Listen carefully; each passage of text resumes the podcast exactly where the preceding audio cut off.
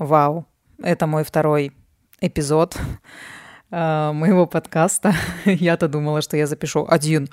И на этом все закончится, на этом мой заряд невероятного вдохновения просто закончится. Но нет, оказывается, как минимум на два, на два эпизода меня хватило, и это очень круто и похвально.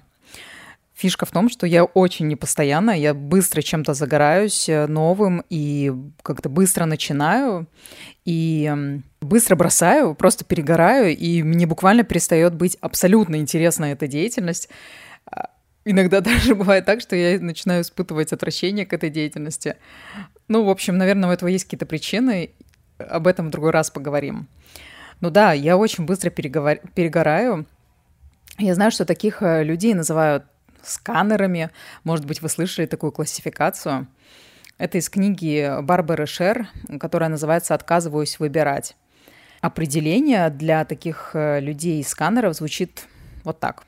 Сканеры – это люди, у которых множество увлечений. Они чисто генетически не созданы для того, чтобы выбрать одну сферу и посвятить ей всю свою жизнь. Сканеры любят изучать все новое, но иногда они совершенно не представляют, как уместить все эти увлечения в одной жизни – Что-то в этом есть, правда? Откликается как будто бы. Я думаю, что если вы сейчас а, посмотрите на свою жизнь, то вы обнаружите, что в жизни нет какой-то одной линии, и что увлечения у вас менялись, скорее всего. И, скорее всего, нет какого-то одного дела, какого-то одного занятия, которое у вас вот красной нитью проходит через всю вашу жизнь, тянется с самого детства или там с подросткового возраста. Получается, что мы все немножко сканеры, правда? Как будто бы это, это даже многое объясняет, и от этого даже несколько легче становится. Ну все, я сканер как бы, и этим все сказано. Но знаете, что меня лично в этом во всем бесит? Во-первых, меня бесит само название «сканер». я не знаю, просто это звучит отвратительно, и я отказываюсь использовать это определение в свой адрес, и меня жутко бесит, когда кто-то использует это слово в мой адрес. Да ты просто сканер. Общем, бесит меня это жутко. И вообще у меня очень много вопросов к этому определению. Много вопросов к Барри Баришер в первую очередь. Она говорит, что это люди, которые не могут выбрать одну сферу и посвятить ей всю свою жизнь. А что вообще такое какая-то сфера, да, или какое-то направление? Что она вообще под этим подразумевает? Я не знаю. Например, допустим, возьмем рисование, да, или, например, кто-то посвящает э, всю свою жизнь, там, не знаю, машинам или ремонту техники, электроники.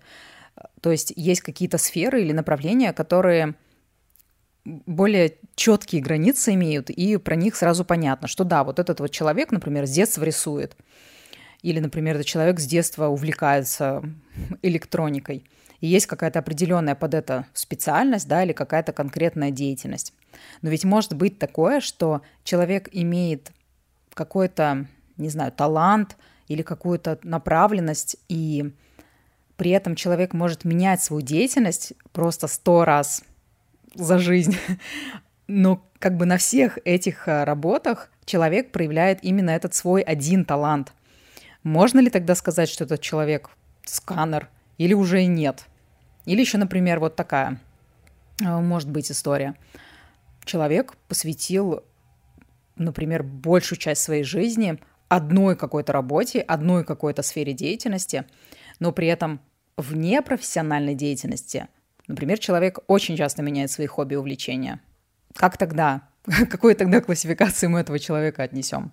А еще бывает так, что человек посвятил всю свою жизнь одной какой-то деятельности, но при этом в глубине своей души он этого не хотел и стремился там на протяжении всех этих лет ну, вообще к чему-то другому, хотел чего-то непонятно чего, но так и не решился как бы вступить да, на это поле и начать заниматься чем-то другим. К какому типу тогда мы отнесем этого человека?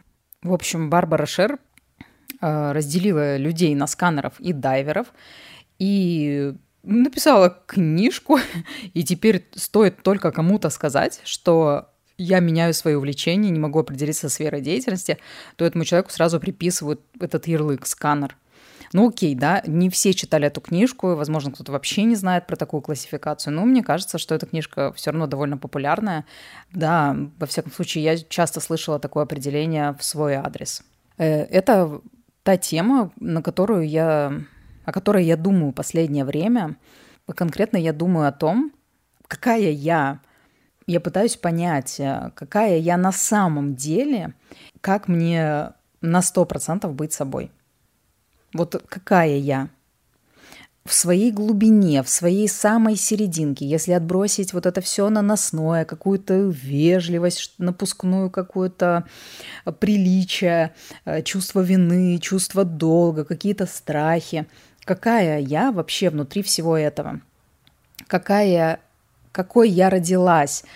И какой я была бы, если бы не если бы не... Я не знаю, как это объяснить. В общем, у меня есть такое ощущение, что да, я это все равно я, и то, что случилось со мной в жизни, да, ну ничего не случилось на самом деле, то есть ничего, ничего криминального в моей жизни не случалось, я просто к тому, что а, все, все события и, не знаю, разговоры, э, та школа, куда я ходила, там те друзья или люди, с которыми я общалась, все-все обстоятельства моей жизни так или иначе меня сформировали, и это все я. Но у меня как будто вот а, последнее время а, какой-то кризис очередной, когда мне кажется, что, что как будто бы как будто бы есть еще что-то, что я про себя не знаю, как будто бы я могла бы еще как-то по-другому, да, я могла бы быть еще счастливее, я могла бы быть свободнее, легче. Еще что-то внутри есть, какое-то напряжение и какой-то блок или что-то такое, что мешает мне раскрыться. Я думаю о том, что если бы можно было бы делать э, все, что вот хочешь, вот вообще, вести себя как хочешь, какой я была бы, что бы я делала, как бы я говорила, с кем бы я общалась. Сами эти рассуждения, это ведь не про то, что а, сейчас мы отбросим вообще все тормоза и будем рубить с плеча, а, не будем себя контролировать, э, наплюем на всех остальных. Нет, это совершенно это не означает. Хотя я думаю, у многих есть такой страх или такое, знаете, вот тоже внутренний вопрос.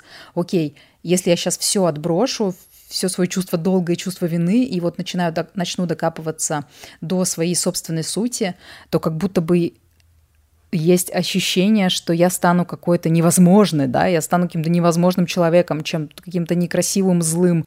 Да, скажите, есть такое, такой страх или такая мысль. А, но я подумала, а что если нет? Что если что если я не стану какой-то плохой, что если я стану, наоборот, лучше и красивее во всех смыслах, э, во всех смыслах. Я хочу это понять, и я хочу вспомнить себя настоящую и прикоснуться к тому, какая я есть на самом деле.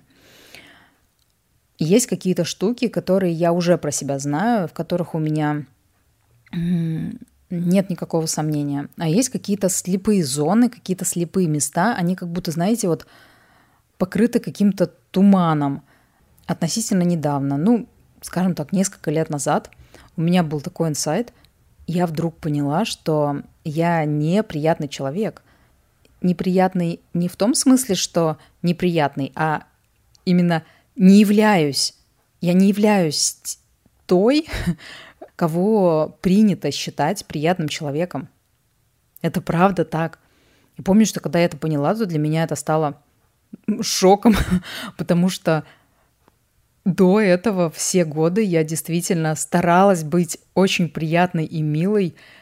Я разговаривала совершенно даже другим голосом, и, и я искренне надеялась, что с возрастом я просто непременно стану такой, таким приятным, милым человеком, той, с кем легко и комфортно общаться, той, с кем люди хотят дружить и хотят приглашать меня, не знаю, там, на вечеринки. Я жутко завидовала э, таким людям там в классе, да, или там в параллельном классе у нас была одна девочка, которая была очень общительная, очень приятная, и она могла со всеми найти общий язык. И тут в какой-то момент я понимаю, что, блин, я точно не являюсь таким человеком. Как бы я ни старалась, у меня просто не получится. Я знаю таких людей, я обожаю таких людей, которые вот действительно искренне и по-настоящему, и в своей глубине, да, в, своей, в своем настоящем естестве, они действительно очень приятные люди, которые к себе располагают, но я не такая. Это просто факт. Понимаете, это удивительное было открытие. Я поняла, что да, я не смогу быть такой, как бы я ни старалась, потому что я, в принципе, не очень улыбчивый человек. Я неплохой человек. я, это не, я не пытаюсь как-то себя унизить или что-то такое. Я просто, я действительно, я не очень улыбчивая, мне как-то сложно дается такая непринужденная беседа, мне сложно, в принципе, а, поддерживать какой-то такой, знаете, непринужденный разговор. Э, я довольно задумчивая, как-то, может быть, могу быть молчаливой, какое-то производить впечатление какого-то строгого такого холодного человека и в каком-то смысле, да, я вот такая. То есть это не определяет меня как личность, это не говорит о каких-то моих качествах, это просто вот то, какая я и я веду себя вот так, и я никогда не буду приятным, располагающим к себе человеком. И что это дает, вот, например, да? Вот я знаю это про себя.